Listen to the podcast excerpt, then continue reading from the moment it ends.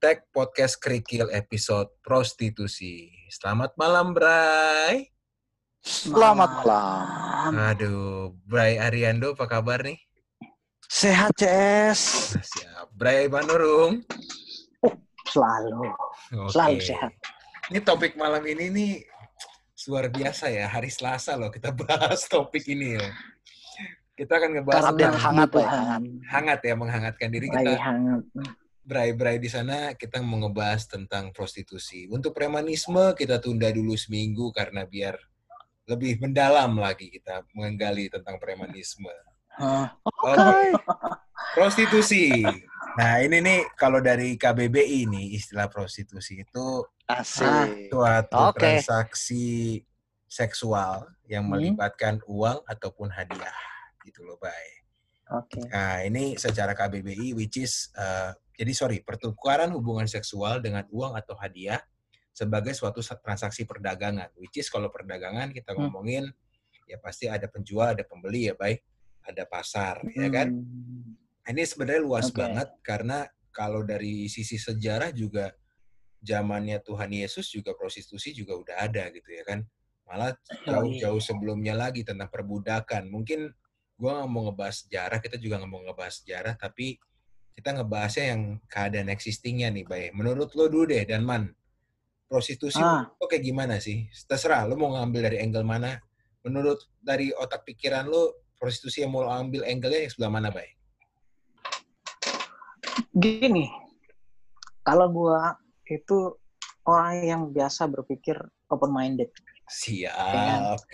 Kita jangan ngejudge sesuatu tuh um, semua jelek gitu. Oh iya, iya, iya, iya. Benar. Secara fair memang, secara fair gitu ya. Kalau kita ngomongin moral value, emang prostitusi itu istilahnya gimana ya? negatif lah. Ya, Oke. Secara moral value negatif. Oke, oke. Tapi gue dulu pernah baca artikel. Sebenarnya prostitusi itu ya banyak yang menyelamatkan perkawinan justru. Yang bener. Banyak. Itu ar- artikel mana, Bay? Kalau boleh tahu tuh Gila, artikel mana? dalam banget, Jack. Mereka tuh jadi argumentasinya ada gini. Kalau eh, hubungan rumah, rumah tangga itu udah harmonis, dia bilang kalau misalnya either eh, perempuan atau laki-laki gitu ya, itu kan bisa both way gitu. Maksudnya prostitusi nggak harus selalu laki-laki terus prostitutnya perempuan gitu kan. Bisa Hmm, kebalikannya ada gigolo juga kan itu kan sama Hmm, aja gitu. Atau Mm-mm. kalau zaman sekarang pun mungkin even sesama jenis pun udah ada Yes. prostitusinya ya kan. Nah, tapi maksudnya eh, angle yang mereka ambil itu adalah gini. eh ke keluarga itu nggak jadi retak gitu. Hanya karena permasalahan eh, seksual gitu. Jadi secara seksual itu eh, siapa pun, either suami atau istri itu mereka eh, mencari kebutuhannya di luar gitu ya, eh, memenuhi kebutuhannya dengan prostitut, tapi mereka nggak meninggalkan rumah tangganya gitu. Itu angle yang dibikin sama yang nulis artikel. Dibanding menurut mereka,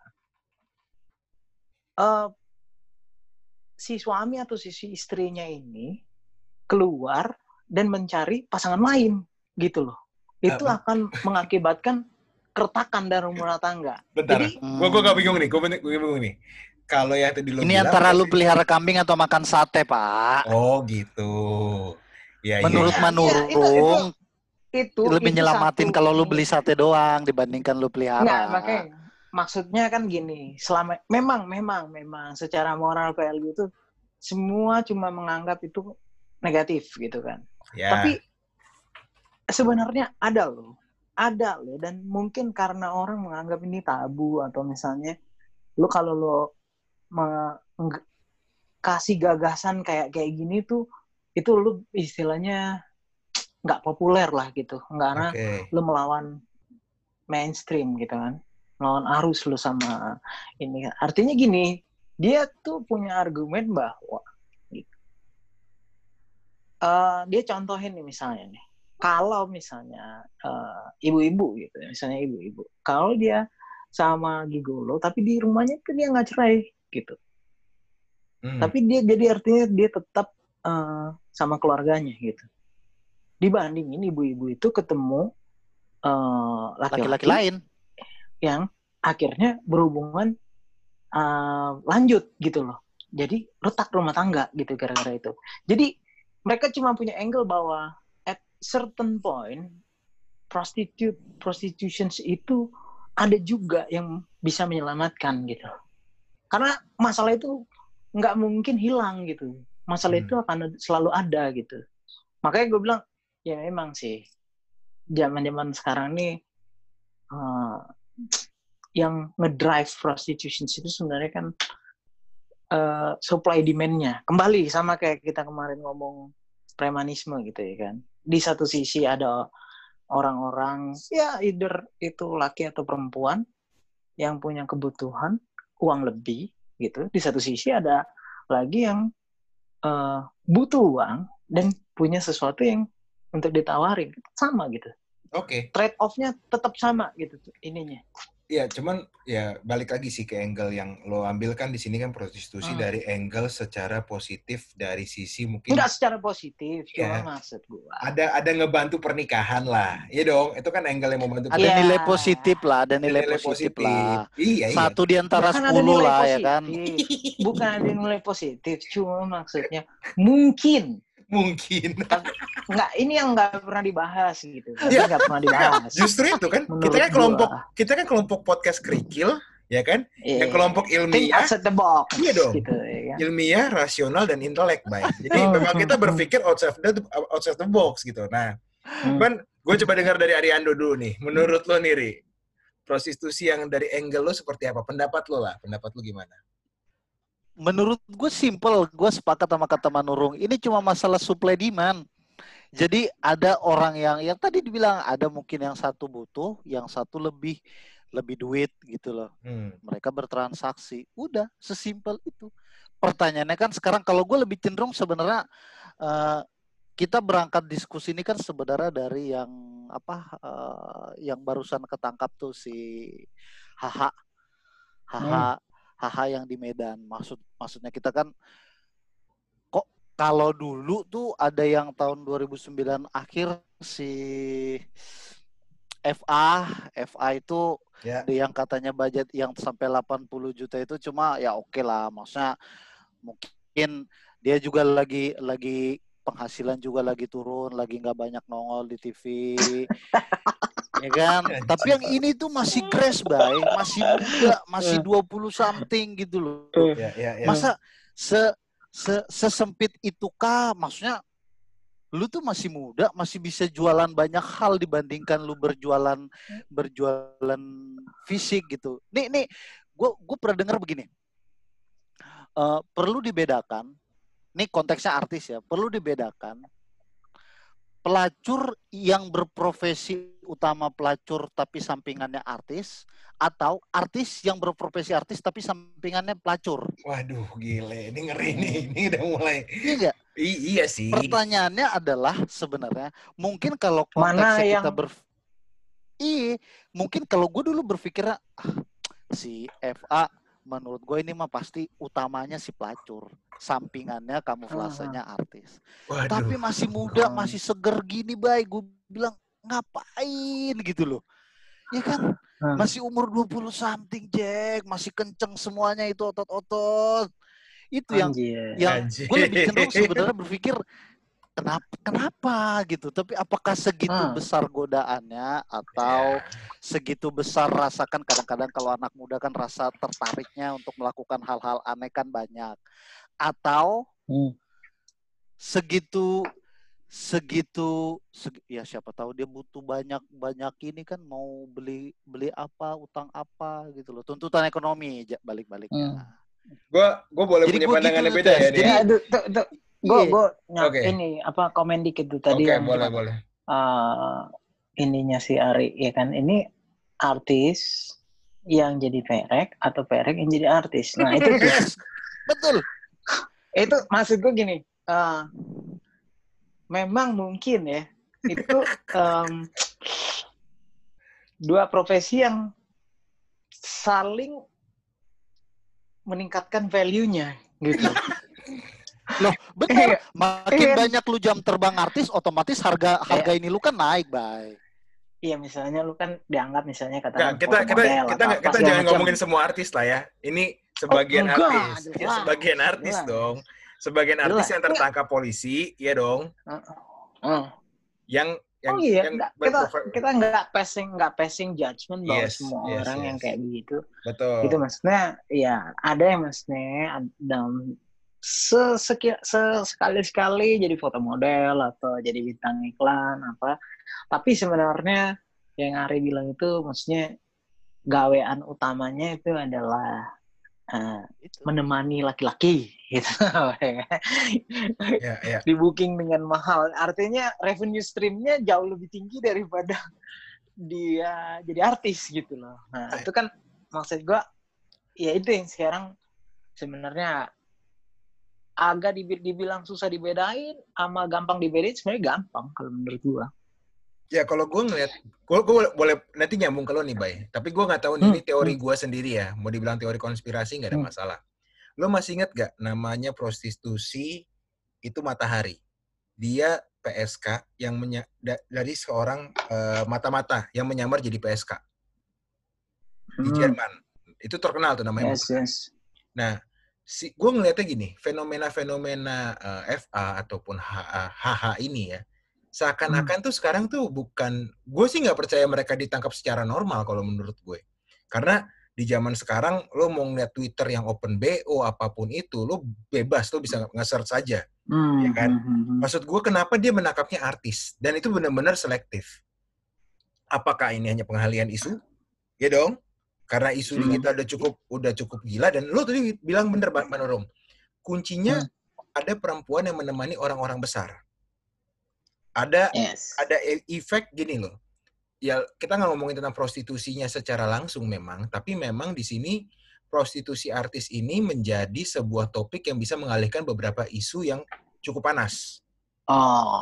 Ya dong. Ya, ya, Dan ya, dan ya. prostitusi artis ini menurut gue tadi lo bilang bener juga. Dia bisa mendekati orang-orang besar ataupun orang-orang yang bernama, ya kan? Dan Oh. ini bisa dijatuhkan loh. Lo juga bisa lihat ba- banyak juga kasus-kasus eh, orang-orang hebat jatuh gara-gara prostitusi. Oke. Banyak juga Oke. kasus pemerasan karena prostitusi. Apalagi ca- cara-cara mafia ataupun cara-cara orang-orang yang punya keinginan jahat lah ya untuk menjatuhkan orang dari prostitusi juga, ya kan? Ah, Nah, ah. menurut gue selain supply and demand-nya ini juga besar, tetapi kalau lo lihat dari kacamata yang menurut gue nih, gue pandangan gue agak beda nih, karena gue kok mikirnya yang tadi Ari bilang, kan Ari juga nanya kan, kenapa sih anak semuda itu, kenapa sih begini-begini?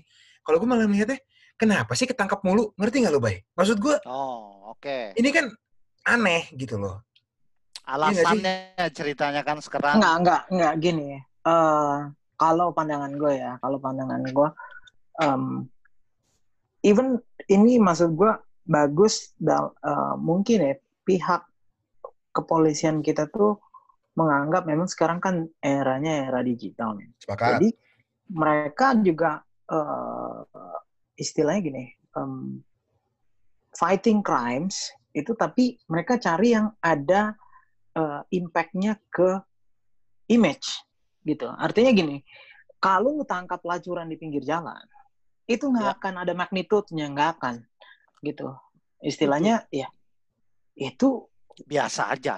business as usual gitu nggak ada Ya. nggak ada nggak ada nilai Ya. beritanya nggak ada nilai ininya jadi memang em, hampir sama lah misalnya dengan narkoba artis gue rasa kalau misalnya memang dan apa pun itu juga memang polisi bagus untuk istilahnya Branding.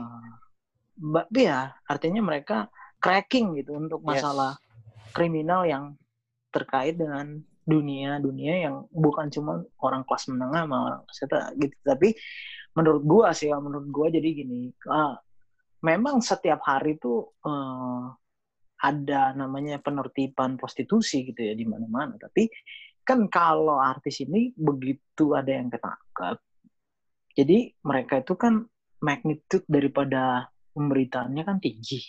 Nah itulah menurut gue yang jadi mereka polisi juga berusaha kasih warning ke masyarakat gitu loh bahwa kita tuh tetap melakukan penertiban apa pun bentuknya. Iya, gitu. cuman- Mereka berarti mereka break fokus untuk yang kayak artis-artis kayak gitu karena eh, berita penangkapannya tuh punya efek yang lebih tinggi dibandingin mereka istilahnya nih eh, nangkap yang biasa-biasa aja gitu. Sebenarnya kan prostitusi itu telanjang mata ada di mana-mana. Gitu. Iya. Ya nggak? Iya, dan aneh, Iya. Bay. menurut gua gini loh. Eh, mungkin tadi sebelum Ari tanggapin ya. Kalau memang mereka tahu magnitude ini besar, ya kan? Hmm. Kenapa nggak bisa di stop untuk kalangan artis aja? Kalau tadi lo bilang ya, kan ada di mana. Nah, sekarang tinggal gini, Bay. Hmm. Ini kan ibaratnya kayak lu, lo ternak lele. Saat lelenya besar, lo panen deh. Ya kan? Hmm. ini kan sebenarnya kan lo bisa tahu kok handphone kita even ada kasus baru juga kan yang salah satu petinggi hand, apa dari dituntut sama apa kira datanya ke mana-mana gitu kan menurut gua Ah. ini bukan hal yang susah di zaman sekarang but kalau ini kan cuman teori gua lah ya teori gua bisa salah cuman eh, gue bisa mematahkan lo ya kalau dia punya magnitude yang besar sekarang kan sama aja kan narkotik artis sama prostitusi artis ini kan tetap masih ada kan gak mungkin bisa di stop Yes. tapi em- impact jeraknya kalau menurut gua mereka kena di eh, impact sosial, bay. Impact sosialnya ngeri buat gue. Event tapi kan lu bisa ngeliat yang kasus yang di FA tadi kan sebelum yang HH ini kan dia udah menikah kok sekarang. Hmm. Follower dia di IG makin naik kok. VA, ngerti lo, Bay? VA ya. Iya, VA kan, iya dong. Maksud gua kan Yang menjemput, menjemput rezeki itu kan. iya. Menjemput rezeki Iya, aja. iya. Ma- maksud gua kan Nah. orang akan punya ngelihat ataupun nanti generasi yang muda akan melihat, Hmm. ah gue nggak apa-apa Hmm. ketangkap sekali, habis itu follower gue bertambah, itu ing- inget gak lo? Ah. Jadi kan jadi jadi runtutan pikiran Jelek. yang menurut gue yang Nggak jelek dari sisi kita lah ya, kurang bagus lah dari sisi kita. Walaupun Hmm. untuk sebagian Oh, orang atau dengan latar belakang ekonomi yang lain, mungkin menurut dia itu jumping stone, Ri. Yes. Ya kan? Ya cuman Stepping stone, Ya, jumping stone. ya tapi kan maksud gue kan udah udah loncat, Bay. kira tanah tanah lu lompat batu? Udah penting Nias, loncat. nias. Nias, Ah, kok udah tanah Batak nias, Iya, Bay. iya, iya. Terus Ya maksud gue, eh ta- kalau kita ngomongin cewek yang benar-benar prostitusi, yang gue baca dari Jakarta Undercover ya, itu bisnis itu kan banyak banget kan. Mereka memang sehari-hari harus melayani pria. hmm. Tapi kan ini selektif pria yang dilayanin si beberapa artis ini. Yang Hmm. tadi lo bilang. Nah, iya kayak kayak Jakarta undercover tuh maksudnya. Kan itu udah telanjang banget gitu. Iya. Cuman Praktek masih prostitusi ada di kan.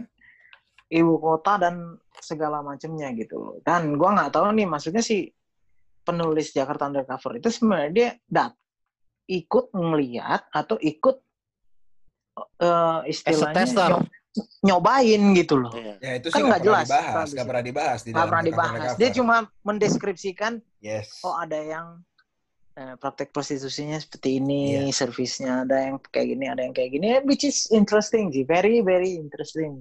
Cuman Coba nih, gua- Gue gua gua menarik menarik masalah tadi kata-kata Moses terakhir, maksudnya artis-artis ini kecenderungannya lebih selektif milih ke siapa ya? Otomatis uang besar lah ya kan. Bagaimana dengan yang beruang flat? Rat eh, kayak kayak kita pilih menu ya kan? Ya harganya 3.500 yang harganya 5.000 harganya 10.000 ya kan? Hmm. kalau itu kan tidak ada dari dianya sebenarnya untuk memilih atau peran untuk menego. Nah Ah. gue gue menariknya itu gue pernah baca artikel eh seorang psikolog. Tadi kalau nggak salah ada di Metro TV juga gue baca. Si Reza Indragiri dia bilang secara psikologi perdagangan maksudnya prostitut ini terbagi sebenarnya jadi dua. Yang satu itu melakukannya atas niat sendiri maksudnya memang memang memang kecenderungan dia untuk untuk untuk lebih memilih untuk untuk untuk ya dia nego harganya sendiri yaitu maksudnya kategori-kategori yang dengan Hmm. keniatan sendiri. Sama yang satu lagi yang perdagangan. Maksud gua terkait masalah prostitut perdagangan kan sebenarnya cukup gede nih maksud gua dibahas dibahas sama para pembela-pembela kaum kaum wanita kan sebenarnya bahwa mereka ini sebenarnya korban Ya. dia itu menjual jasa cuma dikategorikan sebagai korban. Nah, Hmm. sebenarnya gue gua, gua berkembang lagi pertanyaan sebenarnya begini. bagaimana lu betul-betul me- me- meng- mengklasify bahwa orang ini korban, orang ini melakukan atas niat sendiri. Itu tuh kalau menurut gue ya akan agak sedikit susah. Atau misalnya lu bilang kayak gini, oh ini kan harganya murah, ini pasti korban. Kan belum tentu juga pak.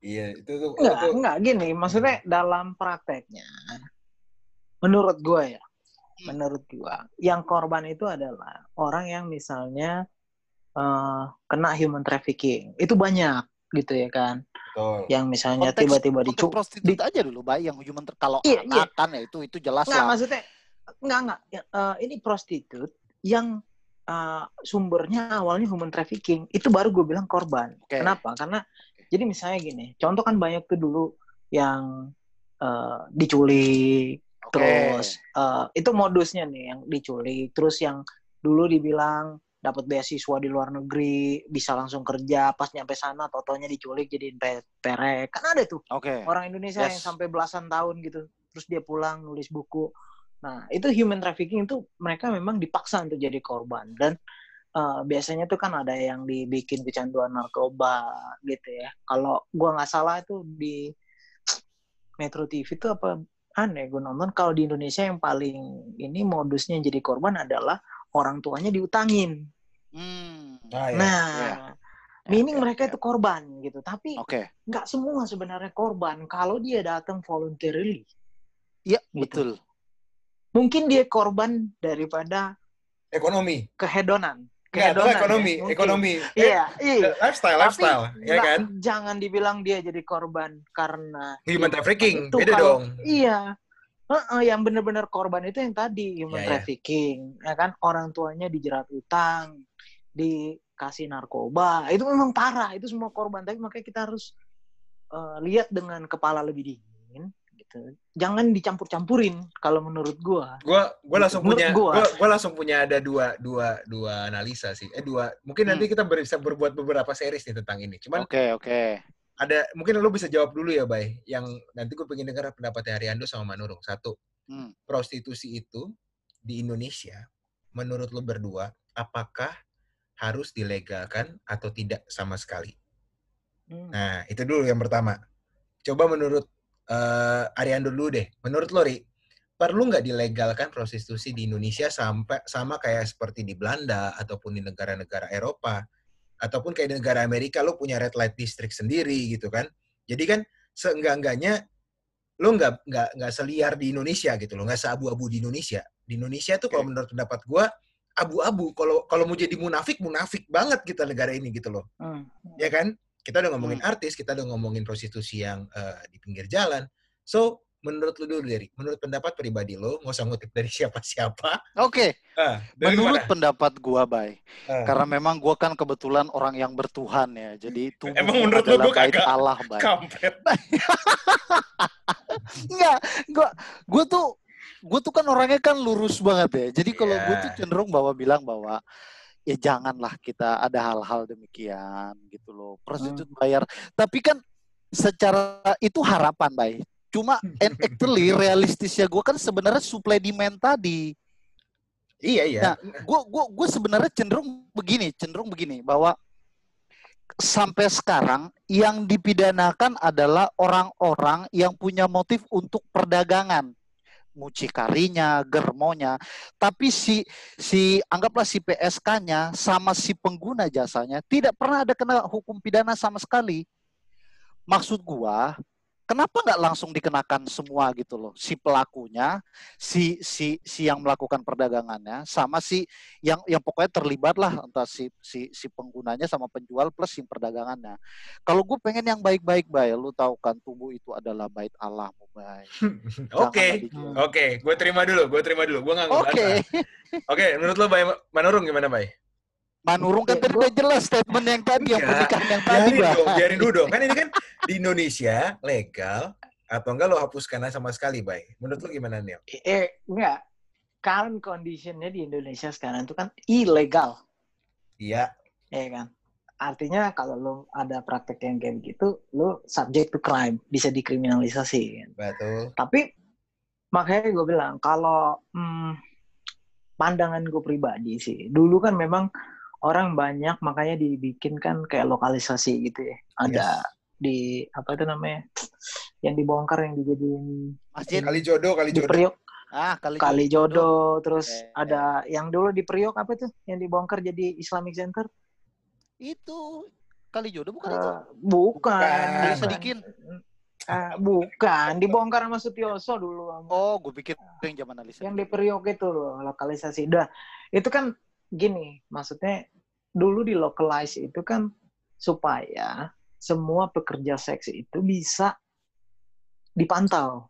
Ya. gitu. Hmm. jadi mereka uh, regularly tested gitu. Itu kan uh, sebenarnya di luar negeri juga mereka bikin konsep lo- uh, lokalisasi itu supaya uh, pekerja seks itu kan bisa regularly tested kan. Gitu. Artinya lu gampang. Nah kalau lokalisasinya nggak ada mini yang kayak kita sekarang abu-abu. Nggak jelas kan posisinya ada di mana kapan ngetesnya siapa yang ngetes gitu kan nggak ada nggak ada yang nggak ada yang ini. Tapi memang makanya gue bilang di negara kita kan semuanya kan ilegal kayak gitu. Jadi ya jatuhnya lebih bahaya jatuhnya menurut gue karena ya kita nggak tahu sebarannya ada di mana siapa yang ngetes nggak ada nggak ada standarnya gitu. Oke. Dan- gue komen sedikit tadi ya itu makanya gue bilang ininya si Ari ya selama ini kenapa kalau di luar negeri tuh yang pengguna jasa tuh kan dibilangnya John ya dipanggilnya John Hmm. gitu sebutannya John Bukan James yang ya? solicited bukan kenapa Johnnya ini nggak pernah subject to Tangkap. crime Yes. Mm-mm. ya kan itulah makanya gue bilang kalau orang kriminal suap menyuap kan yang memberi suap sama yang menerima suap harus kena. Ya, kalau ada perantara kena juga gitu kan. Yes. sama apa bedanya kalau kayak begini? Kenapa yang menggunakan jasa gua nggak tahu ya. Apa mungkin memang dip- dipidanain tapi nggak diberitain karena ya itu maksudnya mungkin bukan uh, materi berita yang bagus gitu yang yang menjual gitu. tapi kalau yang artis-artisnya mungkin kan lebih menjual beritanya. Cuma gue nggak tahu ya kalau gue bilang memang makanya better legal tapi localized kalau Oke, gue oke. The, the Legal second the second question. localized. Second question dulu nih, Tapi second di- question nih. Dilokalisasi kan tadi kan kalau menurun kan. Hmm. Oke. Mendingan pornografi atau prostitusi? Ini ada dua hal yang Oh, berbeda nih. Sabar, sabar dulu nih. Gue kan Oke, ngejelasin siap, dulu nih. siap, siap, Pak, siap, Pak, siap. Kalau kita ngebahas tadi prostitusi kan, ini kan bersifat eh, banyak lah ya. Maksudnya dia ini kan hubungan seksual yang langsung, ya kan? Tapi kalau Hmm. dilihat, gue baru ngeliat di satu tweet di akun Twitter, gue lupa namanya apa, tapi dia lagi menyoroti tentang Pornhub, which is ini pornografi yang ternyata sekarang menjadi eh, situs web industri industri porno terbesar, Uh, ya Yes. kan? yes. Dan ternyata Nil, itu di, di Pornhub itu tinggi banget sex abuse-nya untuk anak kecil dan perdagangan orang, men. Jadi predator-predator seksual itu sekarang menikmatinya di Pornhub. Nah, tapi kan mereka kan jaga konten masa enggak. biasanya Enggak, jadi lu kalau kayak- masuk yang VIP, lu masuk di beberapa akun khusus, lu dapat itu. ah, Lu dapat yang Tapi kan. Ada gitu, Pak, yang sama anak Ada. kecil gitu. ada. Nggak, tapi kan ada itu mungkin portraying kali maksudnya sebenarnya dia umurnya 20 tapi ngakunya 17 gitu Nanti kan gua ada kasih linknya ya. kayak- Nanti gua kasih linknya ya. kayak kayak ini apa namanya kayak play role gitu loh Ya, ya, ya. Iya. ya, ya. Tapi kan kalau Ya. ngomongin sekarang gini deh, lo lo kalau ngomongin tadi ya antara prostitusi sama pornografi, which is ini sebenarnya kayak kakak adik nih, ya kan? Menurut lo, kalau lo menjadi sebuah se- eh, seseorang yang bisa memutuskan di Indonesia ini, Hmm. Lo lebih memutuskan legalisasi pornografi atau prostitusi? siapa jawabnya Lo dulu deh, dulu Ya deh, Kak. oh kalau kalau gue bener-bener istilahnya eh, memutuskan single gitu artinya gue bisa kasih keputusan dari diri gue sendiri ya kalau gue bilang dilegalisasi terbatas Waduh. Yang mana nih, pornografi atau prostitusi? Iya dua-duanya Oh, dua-duanya. Dua-duanya dilegalisasi terbatas. Ah, artinya itu legal tapi diregulated gitu over regulated kalau itu kalau gua Alat kontrolnya gimana, Tapi- Bay? Kalau menurut lo tuh, Bay? Oh, banyak kok. Contohnya Sekarang deh. gini, porn itu sebenarnya juga nggak murah, gitu kan. Nggak gampang semua orang akses gitu kan. Iya sih. Ya jadi maksud gua, lu tuh sekarang gini, lu kalau misalnya di Indonesia sekarang kan semua nih legal, Iya. apa pun itu, gitu, ya kan? Apa pun itu terkait dengan pornografi udah ilegal udah pasti. Mau lo langganan, mau lo apa enggak? Kalau gua bilang kalau kalau lo orang dewasa dan lo eh, emang pengen buka pornografi, why not menurut gua? Gitu, ya lu Hmm. bayar lah, gitu. Ya enggak? Mungkin pemerintah bisa terima pajak daripada kayak gitu. Toh orang nggak kayak gitu juga. Semua orang nyari-nyari sampai ke dark web segala macam Iya, dibikin malah ya lebih kan. parah kan. Di- Maksudnya lebih Diblokir parah. pakai VPN Betul, lah, betul. terus yang lebih parah tuh di dark web, men yang nggak lewat internet itu loh, dark Iya. web, dark web. Nah itu tuh kalau di dark web tuh ada yang sampai anak bener-bener bocah apa kayak gitu. Tuh orang tuh tetap bikin. Makanya gue bilang segala sesuatu tuh kalau lu bener-bener eh, ya gimana ya? Memang sih, memang sih. Contoh ya kayak, kayak Thailand aja gitu. Mereka Hmm. Thailand tuh yang kayak gitu kan agak bebas. Memang tapi pengaruh ke social culture-nya itu yang menurut gue jadi nggak agak nggak bagus kan gitu. Ya. Ya contoh lah banyak yang udah jadi transgender karena karena itu kan terlalu terlalu terlalu Open. bebas kayak begitu. Terlalu bebas. Iya terlalu bebas gitu. Jadi makanya gue bilang tapi gini nggak menafikan bahwa itu sebenarnya nggak mungkin dibikin nol. Iya Jadi kalau gue bilang legal tapi benar-benar strictly regulated gitu loh. Oke. Noted. Bray Ariando menurut lo gimana, Bray? Buat gue sih sepak, gue sepakat masalah masalah eh dibuat terbatas tadi. Cuma gue dari tadi tuh dari tadi gue masih coba mencari bahwa aktualnya sekarang sudah dibuat seketat itu aja. Kalau sama-sama kita akuin sebenarnya masih sangat-sangat open loh sebenarnya untuk untuk untuk kita mengakses mengakses porn di di Indo. Kita bicaranya Indo ya. Iya. Mas gua eh gue dari tadi lagi berpikir tools yang seperti apa sekarang kita untuk bisa mema- memagari. Tapi satu hal yang pasti, gue bukan orang yang terkait porn ya. Ini gue bicara porn sendiri. Gue bukan orang yang yang ya udahlah kalau udah dewasa emang ada masalah apa sih cuma lihat porn gitu loh. Kalau gue Hmm. cuma kan Bu- Tapi bukan ketagihan ya. kalau- Bukan ketagihan ya. Ini kita bisa enggak ini. ya. lah. Enggak, enggak, enggak, enggak. Nah, Ini kan- ini per... enggak ada. Ketagihan tuh kalau gue Satisfied. bilang sih sebenarnya diukur kalau dia melakukan apa sebenarnya. Oke. Kalau sekedar dia nonton nonton contoh dia nonton sampai benar-benar intens sampai dia tidak melakukan hal yang hal-hal lain entah makan entah apa itu kan itu salah. Tapi sekedar dia tertarik dan dia nonton menurut dia menarik menurut gue sih nggak ada masalah. Pertanyaan gue sih sebenarnya kalau mau kita mau buat itu betul-betul betul restricted untuk umur-umur tertentu misalnya gue mikir kan di negara kita aja susah baik sekarang masa sudah VPN di ini apa dan lain-lain Hmm. gitu itu aja kan masih masih bisa sekarang kan? Udah banyak sekarang anak-anak SMP udah tahu oh ini harus pakai via VPN VPN di download kan nggak nggak di blok sekarang lo. Kan nggak ada yang tahu sekarang lo lo anak SMP lo beli handphone terus lo uh, uh, download VPN habis itu lo nyalain VPN lo buka Bang Bros misalnya atau atau atau Pornhub gitu. Ya. kan nggak ada yang tahu pak. Iya, makanya gue gue tadi juga sepakat sih. Ya, Kalau kita Ya, justru karena gini, gue bilang orang susah ngeregulatednya karena emang nggak ada nggak ada niatan ke sana. kan. iya, Kalau kalau segala sesuatu aja misalnya gini, kalau kita mau meregulasi sesuatu dan emang itu memang jadi pikiran kita, kita akan mikirin gimana cara itu loh, bener nggak? oke. Tapi Nah, kan karena kita udah berangkatnya dengan ini udah ilegal, ngapain kita mikirin untuk ngeregulasinya Sepakat. gitu kan? Jadi oke kayak Ya, nggak ya. muncul gitu angkang ininya gitu loh, ide-idenya kece- gimana sih?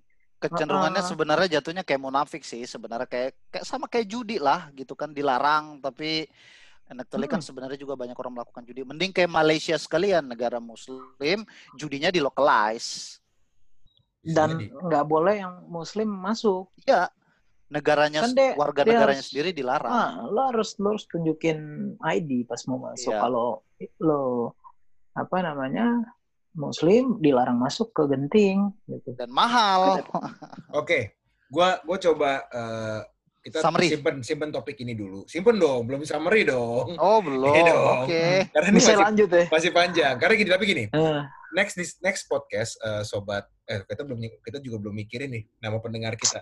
Pokoknya berai-berai yang di luar sana. Hmm. Nah, nextnya menurut gue nanti kita bertiga akan discuss gimana kalau di Indonesia punya industri pornografi benefit Sex toys. apa untuk be- po- prostitusi dan pornografi dulu. Kalau ngomongin Oh, sex toys, berarti berarti bukan bukan bukan tools Bukan. ya, masih Belum, masih belum. kontennya nih Pokoknya cerita. masih- kalau kita legalkan, eh kalau misalnya dilegalkan di Indonesia ini, benefit secara ekonominya akan seperti apa, dan Wah, benefit menarik. secara sosialnya akan seperti apa. Nanti kita coba akan Hmm. undang beberapa orang yang juga bisa berdiskusi sama kita, entah kita nggak ngomongin Kita pelaku, coba. kita nggak ngomongin pelaku prostitusi ya guys, kita ngomongin Ya nggak ada. mungkin Nggak psikolognya, ada juga. Iya. Ah. psikolognya ataupun ada pengamat bisnisnya, gue nggak tahu, tapi kita akan coba Ah. cari di Juli ini. Thanks for uh, listening guys. Uh, Oke. di sana. Keep safe ya. Endo. Oke. Thank Oke. you for this episode. See you. Siap. Keep safe. Thank you guys. Bye. Yo yo.